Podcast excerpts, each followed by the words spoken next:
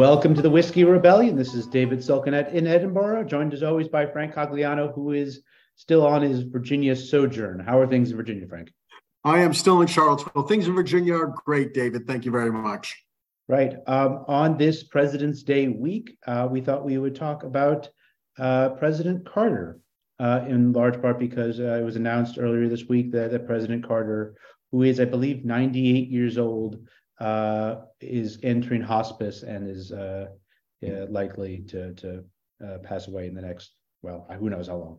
Uh, but he is at the end of his life and be a good time to reflect upon his presidency and his uh, life more broadly because um, he's a very interesting figure and a figure whose who, whose assessment by historians is saying has changed pretty dramatically since he left the white house Uh, do you think that's a fair assessment, Frank? I think that is a fair assessment. As, as most of our listeners will know, he's the longest living former president. He has had the longest post presidency of any president.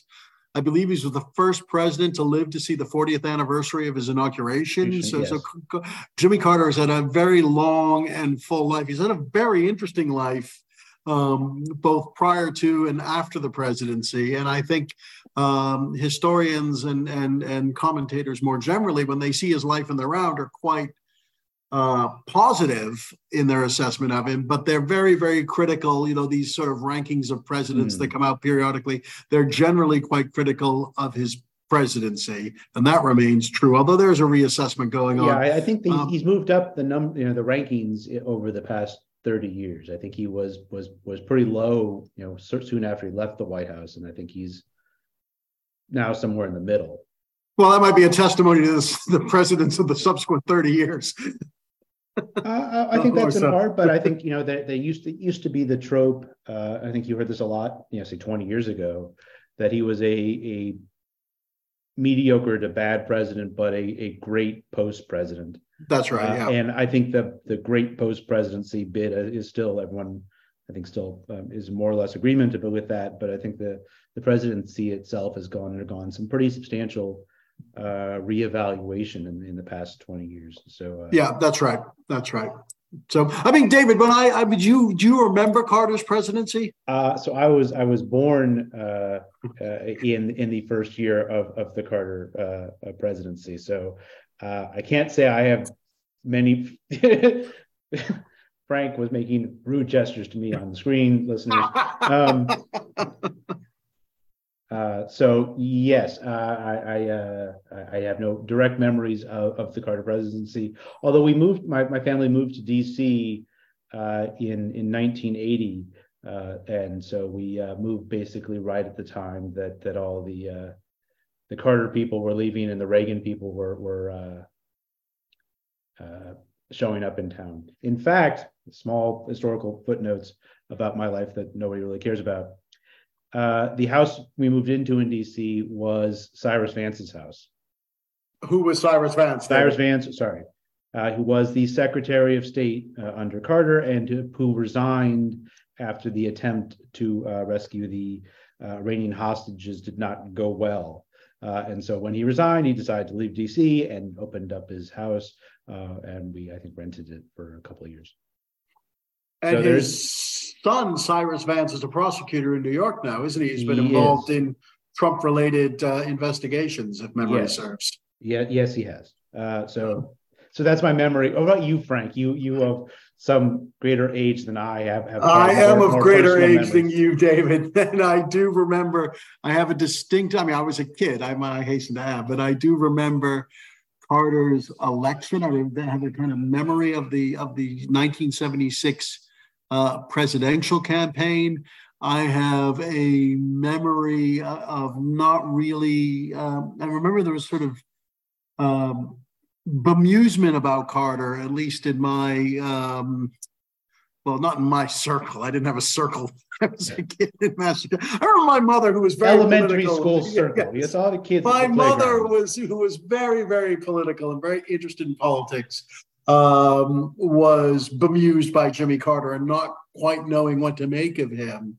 Uh, so I have a memory of that, and I do have kind of childhood memories of his of his presidency, and and you know that narrative of failure and weakness took hold pretty early you know hmm. whether it was him saying you know wear sweaters you know because there was the energy crisis was on and uh, you know things that seemed quite sensible you know were were, were uh, didn't really have spin doctors then but were spun against him to make him look weak and ineffectual and that narrative took hold and I mean, we need to back up and do this more comprehensively, but and then the hostage crisis exacerbated that. They never really kind of seemed to get beyond that. But I think the record shows it's actually quite a considerable uh, record of achievement during his presidency. And as we say, his career on uh, both prior and after the presidency is is really remarkable, actually.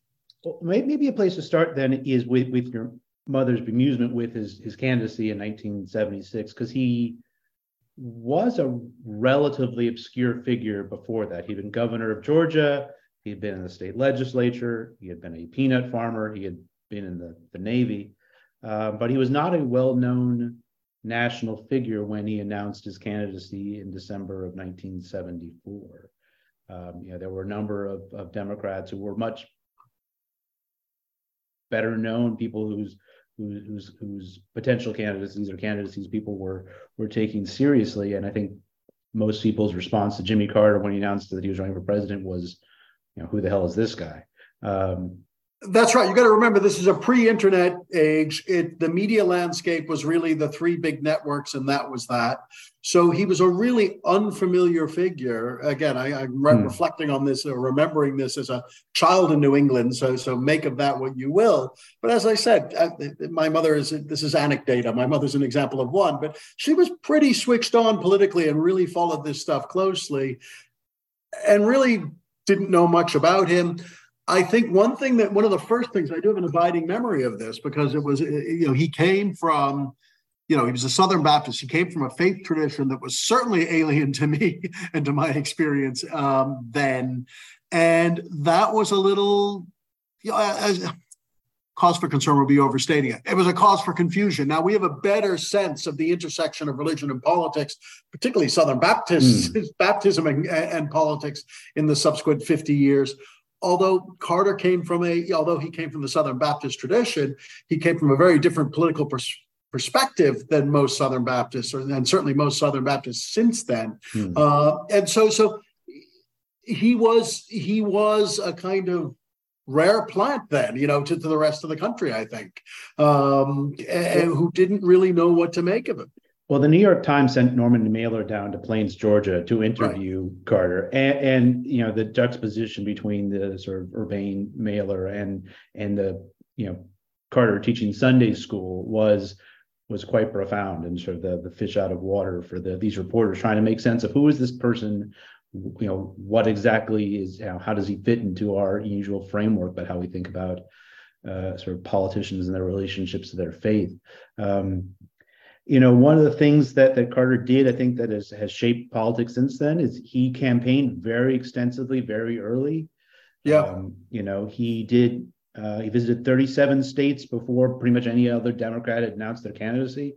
So he, you know, did this work of introducing himself to the to the nation, um, and he was very much seen as a political outsider, even though he'd been a governor of a of a major, somewhat major state um, you know, he was not a product of Washington. And I think in the aftermath of Watergate, even, you know, Democrats who were, had Washington ties were seen as being slightly, you know, suspect or polluted by that kind of politics. And so I think he, you know, Carter represented a a promise of a very different kind of of outsider politi- politician.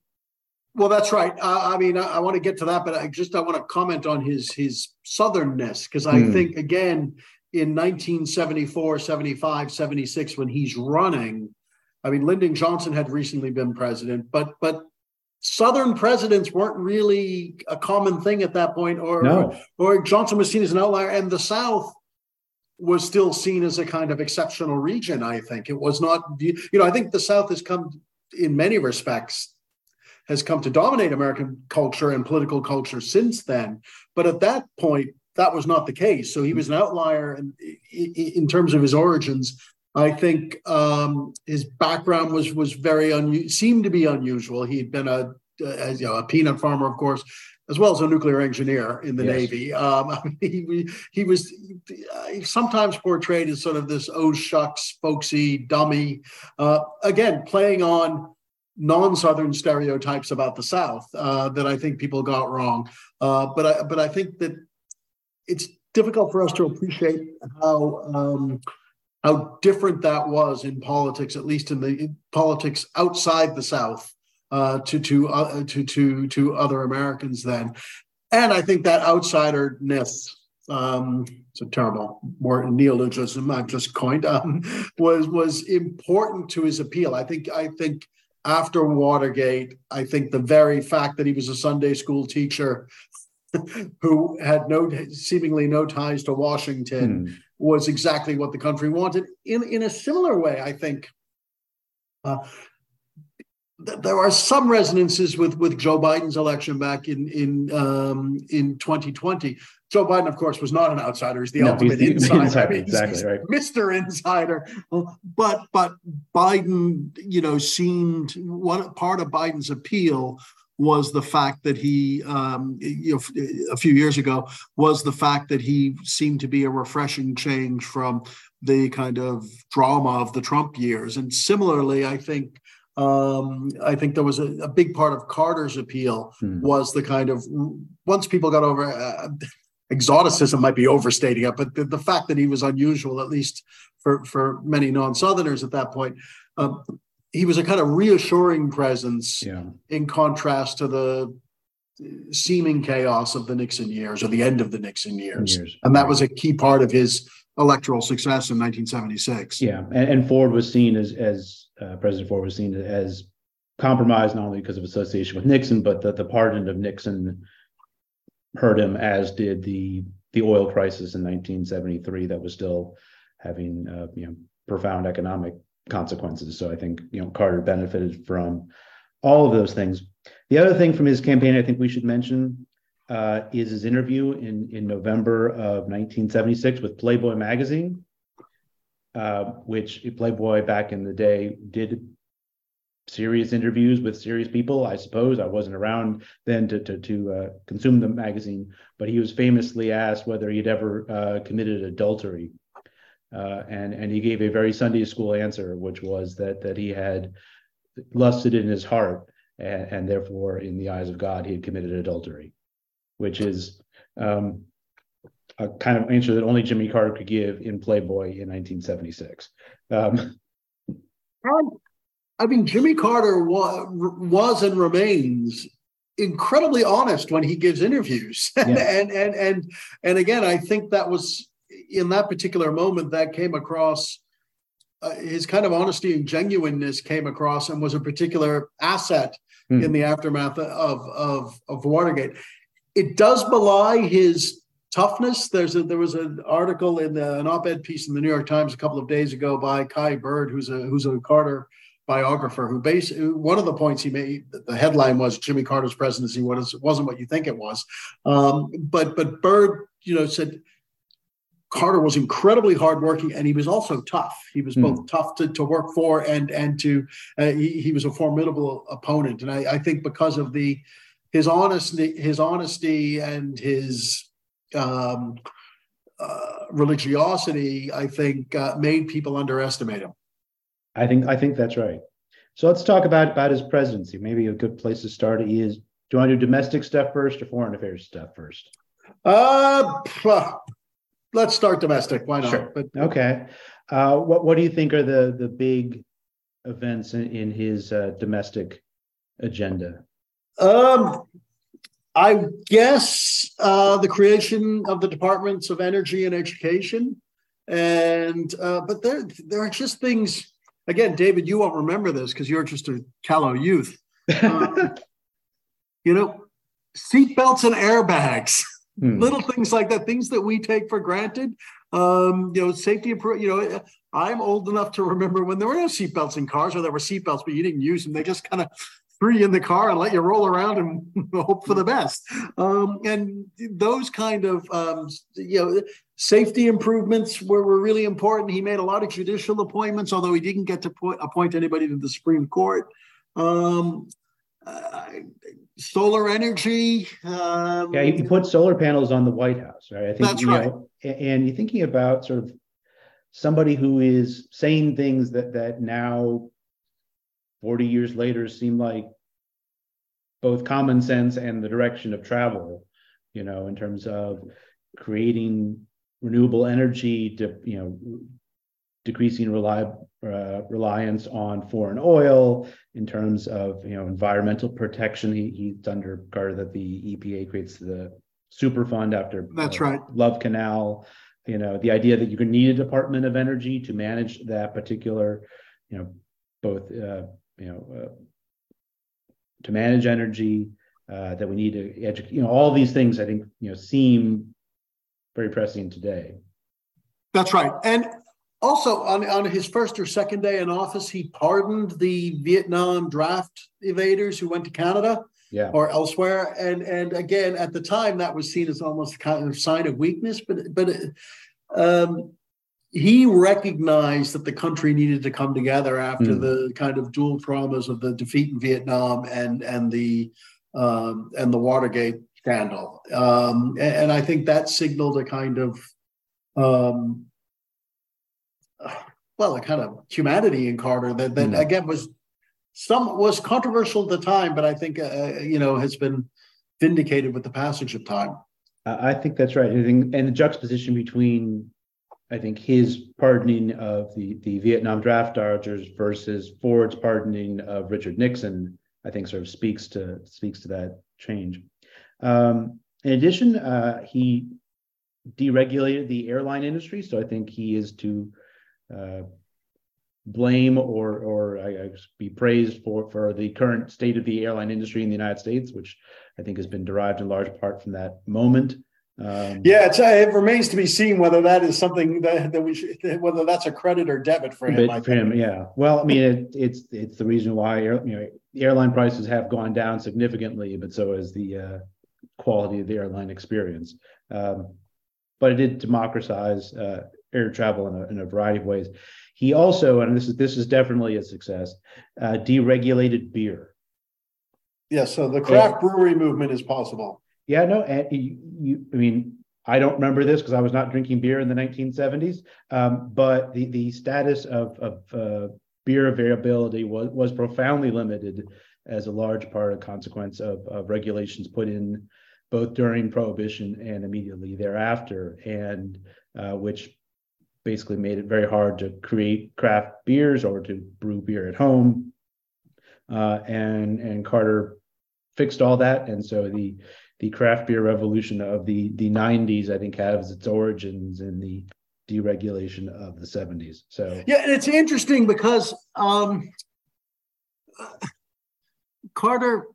Uh, despite the, the kind of image of him as a kind of Sunday school teacher um, and Southern Baptist, was quite liberal and tolerant on social issues, whether it was beer drinking or, you know, he was a big music fan and he, he loved Willie Nelson and the Allman yes. Brothers. And Willie Nelson famously smoked pot at the White House or on the White House roof, probably where, where the solar panels were um, during, during a visit during the Carter presidency. Now, there's no suggestion that Carter indulged in this, but, you know, Carter was sometimes portrayed as a sort of fussy stick in the mud, mm. um, and and that doesn't seem to have been the case actually. Yeah, he he seems to also have been friends, thinking about uh, musical friends with Elvis near the end of Elvis's. Life. That's right.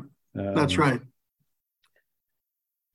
So those are the things about his domestic presidency that I think went well. What are the things that that didn't go well? Well, there was stagflation. We've had episodes on stagflation in the past the energy crisis really, really lingered and took hold. Um, you know, solar panels were great on the White House, but solar panels weren't really a viable alternative for most Americans at the time. Um, the the energy crisis and and and the the and we're, we're we're dealing with an energy crisis right now, so people can that can resonate. Mm. Whether those were Jimmy Carter's fault or not, uh, you know, he might have simply been unlucky, but eh, those those are issues. There weren't huge pieces of landmark legislation. I mean, he did kind of reorient government in important ways, as I said, creating the departments of energy and education.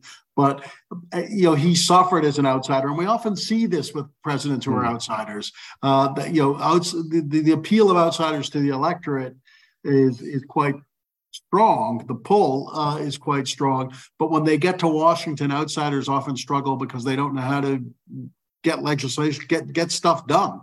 Um, and, and, Carter, you know, his relations with Congress, including his own party, weren't great.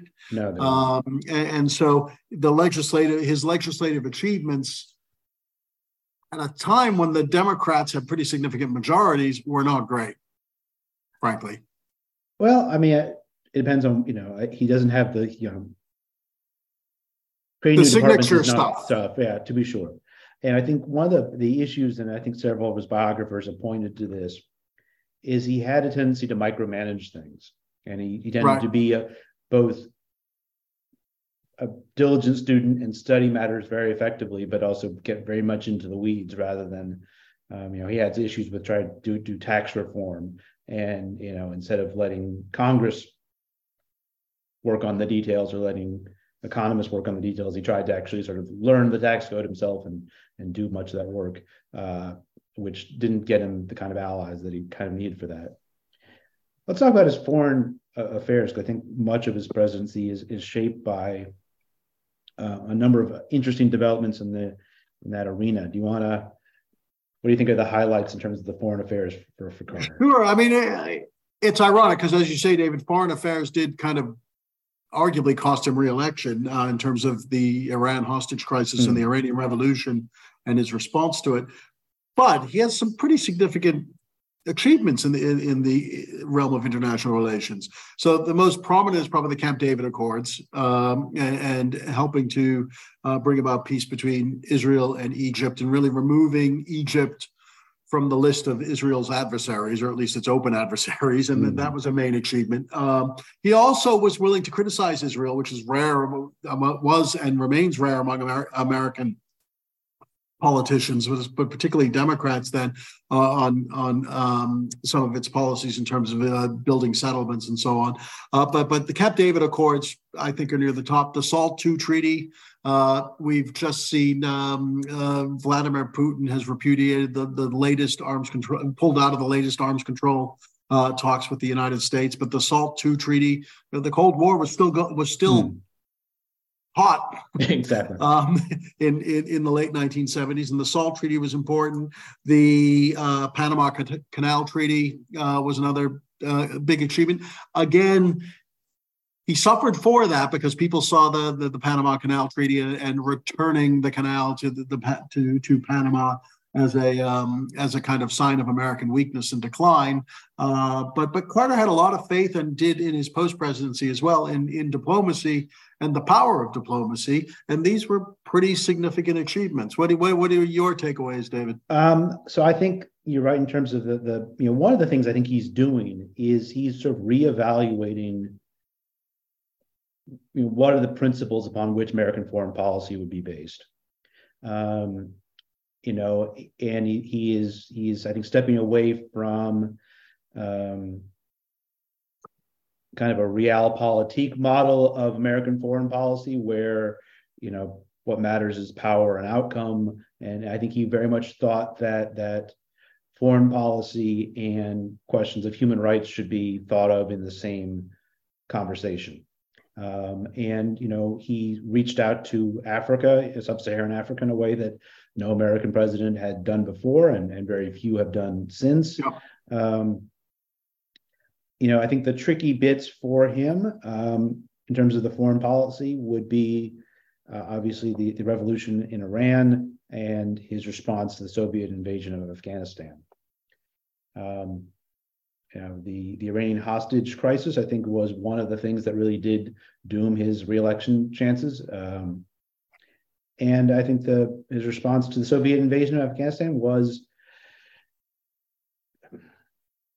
whether it was the appropriate response. He, he they imposed a grain embargo on the Soviet Union, which alienated actually many American farmers who had traditionally been Democrats. Um, and he also boycotted the 1980 Olympics, which didn't seem to be a particularly uh, effective strategy. Um, I think both of those episodes really did damage him, you know, leading it right into the the election or the.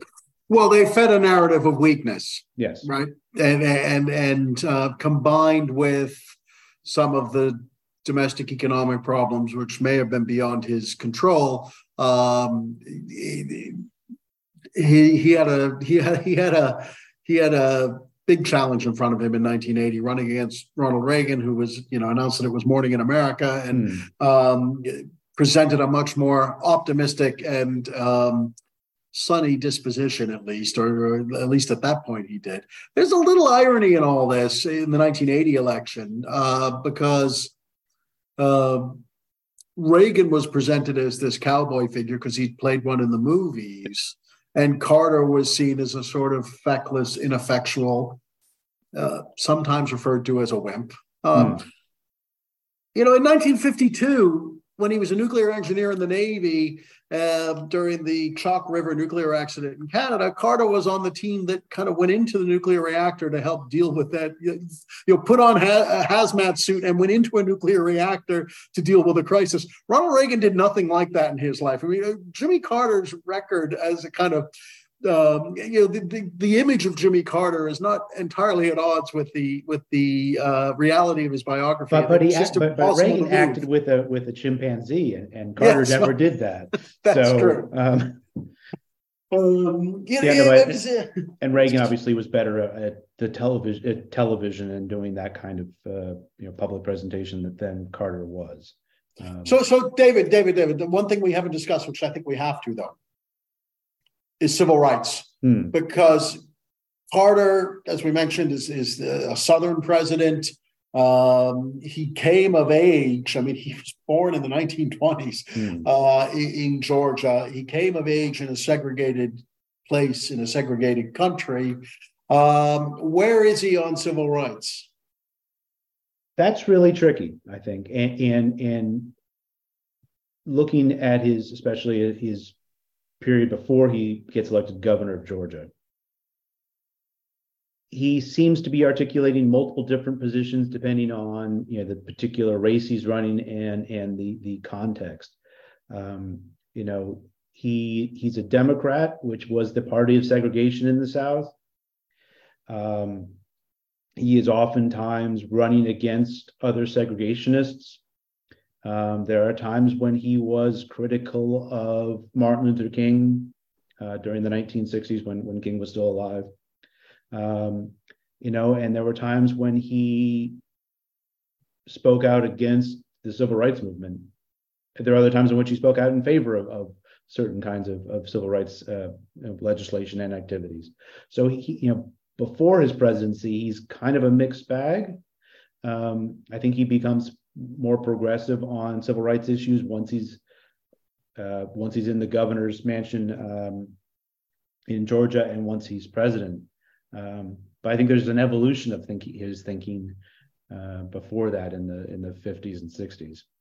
Um, Which is not unlike what a lot of white liberals, not just in the South, but in the United States, it was the the kind of journey hmm. that a lot of um, white Americans made during that period. So he's not he's not unusual in that. Uh, yeah. I think. You know, eh, there was one of the people he was running against for for governor in in Georgia was praising Martin Luther King, and he criticized that person he was running against for for being a King supporter, um, which I think is an interesting you know position for him to take. And I think, but I think you're right. He was. Um, like many white liberals in the South, you know, somebody who, whose views were were evolving and, and once, you know, there were many times, at least if you read his memoirs, you know, he had many thoughts about segregation that he was afraid to articulate publicly, which is either a sign of um, political wisdom or or slight cowardice, depending on how you want to frame it. Um, obviously, in his post presidency, he's he's been a, a very different kind of, of figure. Um, you know, one of the peoples he was primarily running against in 1976 in the Democratic uh, campaign was George Wallace, who was, you know, the sort of absolute, you know, segregationist. Uh, but he was also running against, you know, uh, theoretically Ted Kennedy, who didn't actually throw his hat in the ring, but everyone thought he might. Hubert Humphrey, um, you know, a variety of other figures, uh, Jerry Brown, who were more progressive. It's kind of hard to pin down where he falls in the political spectrum. You know, he's not really a liberal Democrat. Liberal Democrats, you know, people like Ted Kennedy didn't, I think, uh, approve of of Carter. Um, and I think he wasn't a he wasn't a segregationist. He wasn't the George Wallace and you know, and I think sort of pinning him down uh, within that sort of range of, of, figures in the Democratic Party in the '70s is, can be a bit tricky. Yeah, I mean, I think he's, uh, you know, it's it's his evolution is that of many white Southern Democrats in the middle of this, of some white Southern Democrats in the middle of the century. Um, which is he comes round on civil rights, but his his family was had endured its share of kind of economic ups and downs mm. when he was very small, and so they benefited from the New Deal. And so I, I and he worked in agriculture, of course. So, so I, I think he's a kind of uh, conventional, and I don't say that in a critical way, white Southern Democrat who, well, not a segregationist and not necessarily comfortable with the kind of racial attitudes of the Southern Democratic Party. Also, you know, was on a journey when it came to to rebutting those, mm-hmm. uh, or eventually, but but you know, it was kind of believed in the power of the state, and so he's not as liberal as the people you're talking about. Well, it's pretty easy for Jerry Brown and Ted Kennedy, who were both born to wealth but also in California and Massachusetts, respectively, to embrace their liberalism because the the the environment in which they they were operating was very different. Yeah, I think I think there are actually a, a decent number of, of white Democrats from that period. Terry Sanford comes to mind, who have a similar kind of complexity with their with their stance towards towards civil rights. Uh, so let's talk about his post presidency, because because he, as you pointed out, has has this enormously long post presidency. Uh, what, what, are the, what are the big achievements, uh, milestones, or, or, characteristics of, of his post presidential years? Well, for one thing, he you know it's very long, uh, but he also has made a lot of use of that time. He did not really go on the speaking circuit to aggrandize himself and make lots of money. He's like written Reagan a lot. Did. He's written a lot, um, so he's written several memoirs, but he's also written fiction. Um, he's written is, poetry. yeah, he's written like a bunch of stuff. Some of it's yeah, good, some of it's not as good. Um, his historic novel on the revolution is not great. Um, uh, but but anyway, so but the irony is he found time to write all this stuff while doing other things. So the mm. probably the thing he's best known for, the two things are he is um, working with the charity Habitat for Humanity to build housing for, for low income uh, people. Um, and, and, there are lots of images of him, you know, out there swinging a hammer. Uh, and he's been very he has been very active in Habitat for Humanity. And of course, he established the Carter Center in Atlanta, which is really dedicated to civil rights. I mean, he's definitely he's made the journey on civil rights. He's a strong promoter of civil rights, mm. um, but also democracy, both at home and abroad. And so he has, you know, pe- people from the Carter Center, including Carter himself, have acted as election monitors in various hotspots around the world. He's been an outspoken advocate for the, the you know, for laws to protect voting rights. Uh, he has been critical of most of his successors. Mm um, uh, which again we we we don't we, we don't always associate Carter with that, but he's been quite critical of his, his most of his successors, uh, including in his own party. He and Bill Clinton never really enjoyed a close relationship, um, and you get the sense that he thought Bill Clinton was a pretty immoral guy, mm. uh, and so so they, despite both being white Southerners uh, are not terribly. We're not and, and, former governors and and you know relative yeah. moderates. There's a great they picture be, actually of the two of them together when um, Bill Clinton had just been uh, elected governor of, of, Arkansas, and he's shaking hands with the president. That's um, right. Bill Clinton has a huge amount of hair in that photo. yes, and a huge smile that he's. Uh, yeah, yeah, yeah, I mean, so they they should be obvious kind of compadres, but they're not. Uh, and, and, he was uh, he was he was critical of the invasion of Iraq, um, and he was well, he welcomed President Obama's election. Uh, he, he became critical of Obama's use of, of drones and surveillance and so on. So he's he's been pretty consistently. He's been a consistent voice in promoting civil rights and democracy via the Carter Center, as well as public health. Mm. And, and there's a lot of efforts there. I mean, I think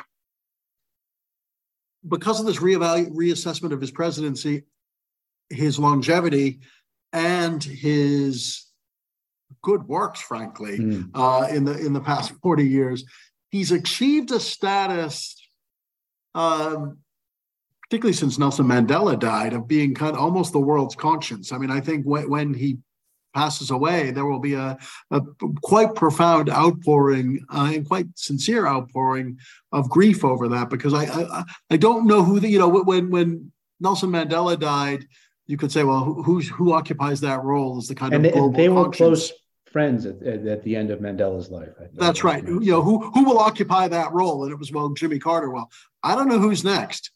You know, right. Bono, God help us. You know.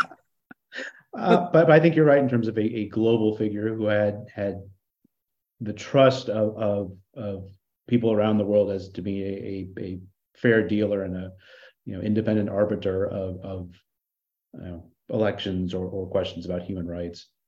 Yeah, I mean one of the one of the reasons he was he's has slightly been at odds with the other members of the former president's mm. club is because he's willing to criticize them though mm. he was willing to criticize them in office but that has given him the kind of moral capital, if you will, because mm. of hmm. his willingness to, um, you know, to address injustice where he sees it.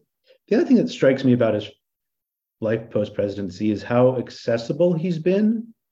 That that most former presidents, you know, either go back to their ranch and paint, or, or hang out at the beach, or, or they jet around the world talking to important people. Carter at least my impression, I, have never had the privilege of meeting him, but I know many, many people who encountered Carter, uh, you know, especially people who, live in Georgia, people who live elsewhere, who, who, you know, found him very accessible and somebody who was willing to meet and talk with people in a way that, that uh, was unique. Uh, yeah, I mean, you could see him at church on Sunday. Exactly know, right. You know, uh, or um, elsewhere. Yeah, that's right. That's right. I mean, in fact, I've got I know one or two people who've met him and we came away very, very impressed. Yeah. Um, so, uh, what's so what, what's our kind of final assessment then? Well, you know, I think in in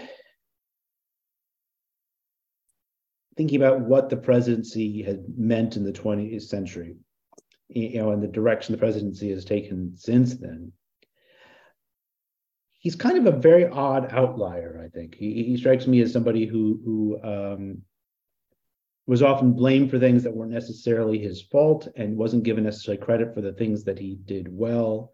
I think he foresaw lots of the major, you know, issues that the country and the world will be facing. Um, so you know, I think he, he's I'm I'm very happy to see that his presidency is being reconsidered in, in that light. Um, One other, we, we need to mention his wife, Oh, sure. too, because she's still alive and they've been married for 76 or 77 yeah, years yeah, at this point, which is married uh, in the mid 40s or something, right? Yeah, which, which is incredible uh, and seemed to be a really uh, close and loving relationship. And, and, and, and they kind of come as a pair, I, I think. Well, I think he, uh, he was asked what what he attributed his long life to, and he said a happy marriage, which I think is a speaks for itself. Yeah. Um, so uh, we we wish President Carter uh, uh all good health uh, for the remainder of his days and, and a gentle passing. Uh, but yes, keep keep keep him in our thoughts. A life well lived, to be sure. Um, yes, without a doubt. time for time for last drops, Frank. What you got? Okay, I want to recommend a David. As you know, um, baseball season is around the corner, and I, I, think listeners know that both you and I are baseball fans. Yes, I want to recommend, uh, and there is a historical link to this, so so bear with me for a second. I want to recommend the podcast "Effectively Wild," okay. which is hosted by Meg Rowley and and Ben Lindbergh. Um, it's it's a Fangraphs um, uh, podcast, and and it's a very quirky take on baseball. In their uh, I'm, I'm, a couple of weeks behind, uh, but I was listening to episode 1954. So they've done a lot more episodes. That's a lot of have. episodes. That's a lot. It's pretty much daily. Um, uh, in episode 1954, they interviewed two academics, uh, Daniel Eck, um, who's a statistics professor at the University of Illinois, and Adrian Burgos Jr., who's a history professor at the University of Illinois. And Eck and Burgos have developed a system for assessing and comparing baseball players across history. So, you know, and one of the things, it was a very interesting discussion about historical, that became a discussion about historical memory in this episode, uh, because they said baseball is one of the few sports, at least of the, the, the major North American sports, uh, where people overvalue former players in the past at the expense of those in the present. Hmm. We don't claim that, you know, basketball players from the 1940s are better than LeBron James. No, not not nobody said. But people routinely say, well, of course, Babe Ruth is better than Aaron Judge, um, and and and they said, well, they as a historian and statistician, they've come together and, and said, well, first of all, you got to allow for the fact that uh, because of segregation, a certain proportion of the population was not in competition against those players in the past, and we have to factor that in. On the other hand, baseball in the early part of the 20th century had a sort of place in the wider culture that was much more profound than it is today. And so, so all the best athletes are playing it, except mm. for those who are being excluded on the basis of their race. So, so it's a very interesting discussion. It's an interesting discussion about um, how we remember, how we choose to remember, and trying to um, apply statistics to uh, assessing people across history. I don't know, you know, make of it what you will. I did think, because I was thinking about this episode, oh, we ought to have some kind of metric like wins above replacement to assess presidents across time. Because clearly, you know, the international challenges facing the early presidents of the United States, while significant, are not the equivalent to those facing presidents after the Second World War. So we need a similar kind of metric if we're going to assess American presidents. I thought about that this week because of President's Day. Uh, but but anyway, I can commend effectively Wild to you. And if you want to start with episode 1954 they, you could do a lot worse. Okay, you could great. go back to the beginning and listen to all 2000 episodes if you want to but it would take a lot of time. Uh, yes that, that's a that's a commitment um, what, what what's your what's your last drop david? Uh, so i was fascinated by a story from uh, i guess it's a couple weeks ago now um, about an artillery shell that was uh, found in uh, gettysburg national military park uh, this is near Little Round Top, uh, which uh, many listeners may know is a, a, site of an important part of the second day at Gettysburg, where there were lots of artillery shells and other things fired. Um, and there's been some landscaping been done to that part of the park recently. And in the process, and, and some guy with a metal detector, they found a artillery shell, Confederate artillery shell that had not exploded. Uh, and so they you know, quickly had to call out the uh, guess the military bomb squad or whoever it is is responsible for dealing with these kinds of things. Uh, so after taking some photos of the the artillery shell, uh, they quickly uh, dug a big hole and disposed of it by blowing it up. So they blew it up. They didn't yes. seek to disarm it. Uh, well, they, the explanation was that disarming these things is, are pretty hard, especially when they're 150 years old, and that the supposition is that they, you know, these things they should consider them live and until they have evidence that they're not. Um, and, and, you know, even a 150 year old shell can be very, very dangerous.